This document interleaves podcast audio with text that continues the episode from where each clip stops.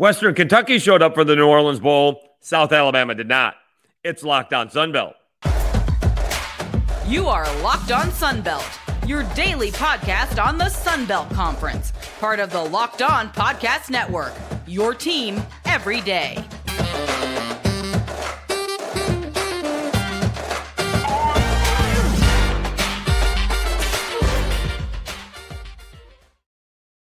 Welcome back to another edition of Locked On Sunbelt. I am your host, Dave Schultz. I host Afternoon Sports Radio 105.5 WNSP in Mobile, Alabama, covering the aforementioned South Alabama Jaguars. And prior to that, in Lafayette, Louisiana, 103.7 The Game, hosting mornings on that station, covering the Louisiana Ragin' Cajuns. Today's episode of Locked On Sunbelt is brought to you by BetOnline. BetOnline has you covered this season with more props, odds, and lines than ever before. BetOnline, where the game starts. In addition to going over the New Orleans Bowl, we'll preview again the Independence Bowl with Houston and Louisiana. No podcast on Thursday. Sorry about that. Time kind of got away from me from getting to bed at like 1 a.m. to getting up and having to come back from New Orleans to Mobile and doing a show. So I do apologize. So we'll do two shows into one here for Friday and get you ready for the weekend. Then we can recap the weekend and look at the Tuesday when the Sun Belt wraps up with two bowl games for the price of one, I guess, in the state of Alabama, Montgomery, the Camellia Bowl, and the Birmingham Bowl. All right, so last night, so let's recap what this whole New Orleans Bowl was all about, right? South Alabama, 10 wins, record-setting season. On my show today, you got to count three seasons, including last year, Kane Womack's first year, to get to 11 wins. So they had 5 wins in 21, if I can remember, 4 wins in 20, and 2 wins in 19. So they had 11 wins over the last 3 seasons. They had 10 this year. That's outstanding. The offense never seemed to, as oddly as this is, was as consistent as it was in the beginning of the year. And it kind of goes back to the Louisiana Tech ball game. Louisiana Tech kept on turning the ball over, and South Alabama, for whatever reason, could not take advantage. South Alabama's offense was very good against Arkansas State when they could run the ball. They finished up very strong against Georgia Southern, but they also started off very slow. They fell behind Georgia Southern 21-7. They fell behind Southern Miss 17-7. Excuse me. And the one thing that was pretty good, though, was the defense. And the defense would make the adjustments, like it did against Georgia Southern, like it did against Southern Miss, even like it did against UCLA. But the offense seemed to be explosive at times and anemic at times. Whereas Western Kentucky's got this high-powered offense, not this great of a defense, and it's all on the shoulders of Austin Reed. And we've talked about that for a couple of shows now, that Austin Reed goes into the portal. We're not sure if he's playing, comes out of the portal, stays at Western Kentucky, gets a nice NIL deal, and then lights up the Superdome. Going into the ballgame, I thought if South Alabama could hold Western Kentucky to under 30, they'd be in the game. And if it got to in the 30s, they would not. Well, it turns out neither team was in the 30s. As it turns out, Western Kentucky beats South Alabama 44-23. And to be honest with you, that score does not indicate how close the game was. The game was not that close. Halftime was 31-3. I guess the South Alabama defense played a little bit better in the second half. Got a Yam Banks outstanding interception in the end zone. They held to a couple of field goal attempts. There was one touchdown early on in the second half. And South Alabama's offense came alive as well. I couldn't tell you if Western Kentucky was playing reserves or not, but they did outscore them 21-13 in the second half. But that's why it was not nearly as close as that would indicate. South Alabama just wasn't ready. The way offenses and defenses are called, the offense lines up, they call a play, they look to the side, and they either run the play that they called or run another play and change the call. The defense waits for the offense to line up looks to the sideline after the offense looks to the sideline, and they shift based on what the offense does. The problem with what happened to South Alabama was Western Kentucky didn't wait for them to shift. More than a couple occasions, Western Kentucky went while South Alabama was looking at the sidelines. The wide receivers were incredibly wide open. Corners, Jamar Richardson biting on the two-pass play, and wide receiver was wide open for a touchdown. To begin the second half, South Alabama goes down and scores. It's 31-10. We just saw, I know it's a different level and a different game, whatever the case may be, but the Vikings were down 33-0. So, okay, I'll bite. 31-10. You get a stop and a score, and it's 31-17. With probably at least the fourth quarter to go. Never happened because they couldn't get a stop. The longest drive Western Kentucky had, I believe, longest touchdown drive was 1:49. Their first drive all night. Second drive, 1:36. Next touchdown drive, 32 seconds. Their field goal drive, 2:01. Their touchdown drive to end the second quarter, we'll get to that, a little bit of a not greatness on the referees. 1:38.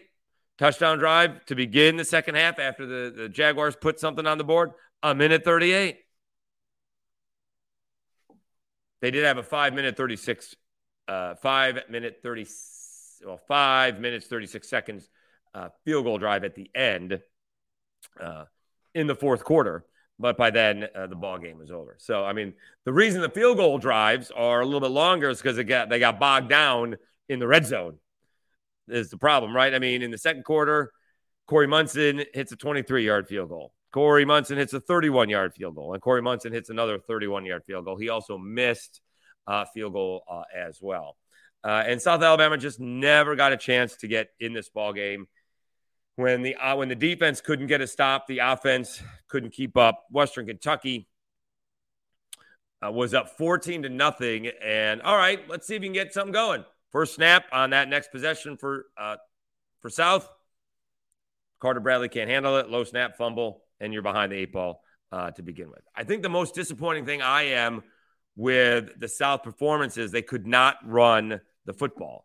The Western Kentucky offense, not a surprise, slightly disappointing, but not a surprise. That's what they do. All right, Austin Reed has over 4,000 yards, and he got 4 more touchdowns. That gives him 40 on the season. That's good for number 1 in the country right now until the others play their bowl games. What was disappointing is that South Alabama could not run the football at all. Now, eventually you're going to give up running the football because you're down 31-3 at half, but the reason you're down 31-3 at half is you could not run the football. So including the sacks, South Alabama had a grand total of 44 yards rushing. Can't happen. That's unacceptable. Western Kentucky gives up an average of 155, and South Alabama averages 166. Western Kentucky set all kinds of records against South Alabama, 677 yards, the most ever by an opponent against South Alabama. The passing yards by Austin Reed and others, 522 yards. This is only the second time that, maybe third, I guess, that South Alabama has been blown out under Kane Womack. The first time was actually App State, and that was with backup quarterback. Jake Bentley was out. And then they went to Tennessee, and as you can imagine, Tennessee, they got outmanned. This ball game was one of the few times. This game against Western Kentucky and I think the ULM ball game up in Monroe last season are the only two games that I did not see that South Alabama didn't have answers. They should have beaten the Raging Cajuns at home last season, but they missed a field goal and they missed a touchdown in the end zone. They should have and probably could have beaten Coastal Carolina last year. They are not out of these games. This is the aberration now is when South Alabama gets blown out because it does not happen. It's happened, what have they played? 13 games this year, 12 last, 25 ball games. And Kane Womack was rebuilding a program. They've gotten blown out three times. One by Western Kentucky, one by Tennessee, and one by App State. And that's it. And you had your backup quarterback playing on the road in lovely Boone, North Carolina. So some of that is expected. Some of it is disappointing. All right, so what does South Alabama have to do to take it to the next level? That was brought up this morning to me, and we want to discuss that right after this. Did you know, excuse me, did you know that driving high is considered driving under the influence? That's right. Driving under the influence of marijuana is against the law in every state, even in states where marijuana is legal. That means driving high could get you a DUI. And if you think law enforcement officers can't tell when you're driving high, you're wrong. Your friends can tell. Your coworkers can tell. Even your parents can tell. Everyone can tell. So what makes you think that law enforcement officers don't know when you're driving high? Driving under the influence of marijuana can slow your response time and change how you perceive time. Like I said, it was a long night. And change how you perceive time and speed. So even if you think you're fine to drive when you're high, you're not. Because the bottom line is, if you feel different, you drive different. And driving high is driving under the influence. So remember, drive high, get a DUI. Paid for by NHTSA. Please be safe during the holiday season. We're getting bomb cyclones all around. And the last thing you need to be is impaired when that's the case. And this weather is hitting throughout the country, upper Midwest, East Coast. We're going to be in the teens down here in Alabama. So please be careful as you are hopefully celebrating the holiday season with friends and family. Okay. So this morning on the opening kickoff, actually, on my radio station, WNSP, Mark Heim, a co-host along with Lee Shervanian, he's like, well, when is it time for South Alabama to start winning these big ball games? So a couple of things. He's not wrong. He pointed out the UCLA game and the Troy game and this ball game, the New Orleans Bowl. And a couple of things should be mentioned. First off, no one thought they were going to beat UCLA until the game got going. And then they should have beaten UCLA and kind of let it get away from them, especially at the end with a poorly executed fake field goal. And so that's a different kind of story. When they did fall flat against Troy, Troy played better that day, but if you told me they lost to Troy 21-17, I'd say, okay, Troy's pretty good defensively. Losing to Troy 10-6, not great. And then you have this one as well, where you just got outclassed on offense and on defense. But it should be mentioned, we did it in the first segment, you know, South Alabama is at that level where they are winning the games that they should be winning. That's not the easiest of all level. There's plenty of teams out there, and South Alabama was one of them, not winning games that they should win. Based on the talent, based on the program, based on everything. And Kane Womack has them to the point of winning ball games that they should win before the game starts, winning ball games that maybe they shouldn't once the game starts. Again, they're down 21-7 and facing a punt against Georgia Southern. They do a fake punt and outscore the Eagles 31-10 the rest of the way. They're down 17-7 against Southern Miss on the road in Hattiesburg, and their quarterback is beat up. Carter Bradley was banged up in that ballgame, and they somehow managed to find a way to win that game. And so they did those two ballgames I don't think should be eliminated because they weren't on ESPN or a bowl game or they were favored or expected to win those ballgames. I'm not sure if they were favored to win Georgia Southern. Georgia Southern took three games to recover from that loss. They lost to Louisiana and then lost to, I think, Marshall. And it took them the App State ball game at the end of the season to snap out of it. That's the kind of spiral that South Alabama put Georgia Southern in. So Heim's not wrong when he suggests now is the time to take the next step, and it probably is. Now, who do they got next year where they can take the next step from? First of all, the Sun Belt schedule is going to be much more difficult. They avoided Marshall, James Madison, App State, and Coastal Carolina. None of those were on this. None of those were on the schedule, right? It was from the Eastern Division. It was Georgia Southern, which is pretty good, and Old Dominion. So good bet that one of those teams that are in the top 4 or 5 in the East are going to be on the schedule next year. They do open the season against Tulane. And Tulane, I don't know what Tulane's got coming back, but Tulane could very easily be a top 25 team coming back next season. South Alabama is probably going to be picked to win the Sun Belt Conference Western Division. All right. We'll see what Troy does with their quarterback situation. Obviously, they're losing the NCAA's all-time leading tackler, Carlton Marshall. They got a good haul in recruiting-wise on signing day, but we'll see how much that affects their team next season. I would presume that South Alabama is going to be picked to win the Western Division over Troy. Troy will probably be picked to finish second, and then Southern Miss, and then the Cajuns probably. We'll see what G.J. Kinney has up his sleeve for Texas State. But they'll be picked to win it, and they start off the season against Tulane, and that's a great way to see if you can, you know, play with the big boys of the G5 because Tulane's pretty good.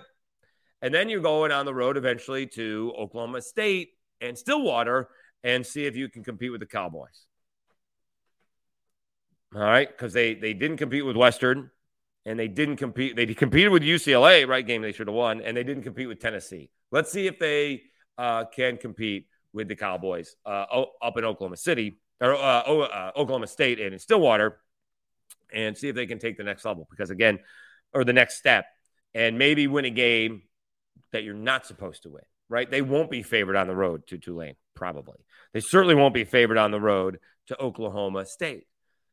And that's how these coaches, for the most part, you know, get noticed. I'm sure people are taking notice what Kane Womack is doing down here. He's, you know, been a long-time coach. His dad was a long-time coach.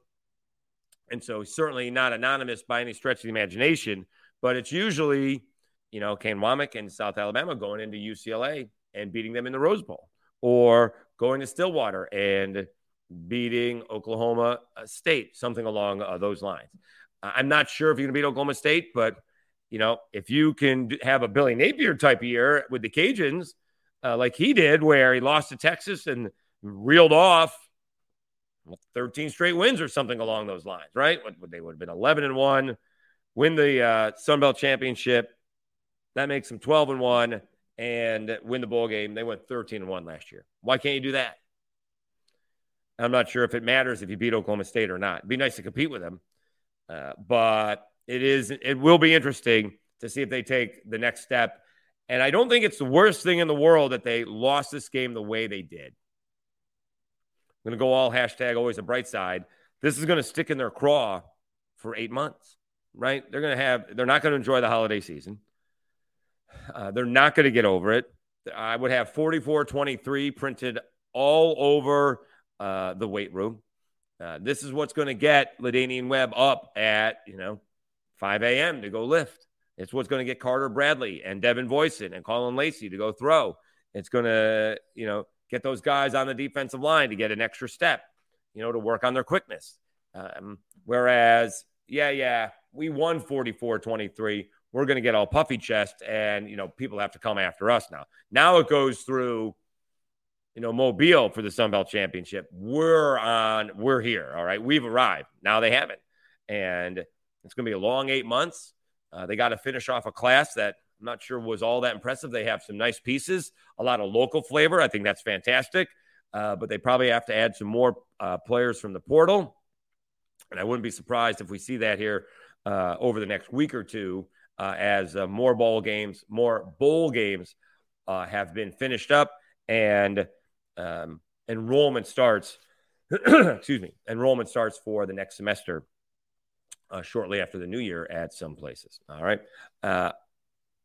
So after this, let's talk about the Independence Bowl because it is time for the Cajuns to see if they can step up. South Alabama's loss was the first one of the Sun Belt. They're now 3-1. And I think the tough one, we did mention it, that the first 3 ball games, it was Troy, Marshall, and Southern Miss were considered the better teams. In this case, South Alabama was favored, but lost. Let me see what the line is for this ball game, because the Cajuns are missing a bunch of players. I think it's seven.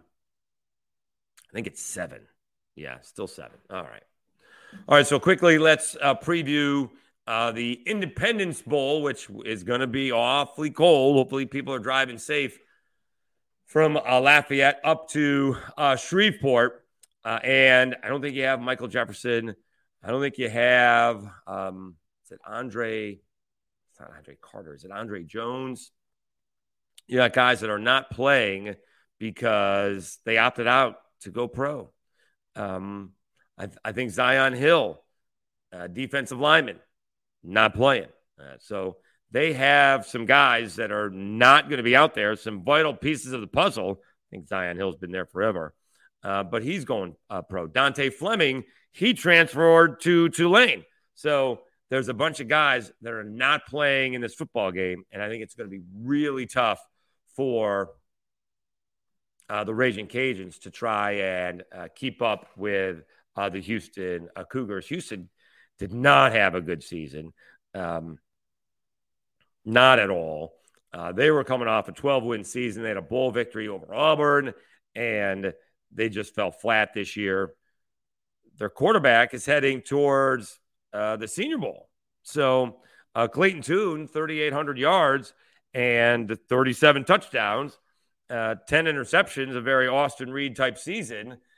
He's coming to the Senior Bowl, so he's going pro. So this is their last, this is their last dance. Sorry, Michael, to try and maybe shake off what was not the expected results of 2022 for the Houston Cougars, probably looking to build on their 12-win season last year, and it did not go their way, and they get a depleted Raging Cajuns team. I will take Houston in this one. It will be interesting to see, do they try to run the ball? Are they going to I'm presuming they're going to throw the ball all over it again. Clayton Tune is their leading rusher with 491 yards, so it's all Clayton Tune. He's even got 5 rushing touchdowns, so it really is all Clayton Tune. Looking forward to seeing him in the Senior Bowl. All right.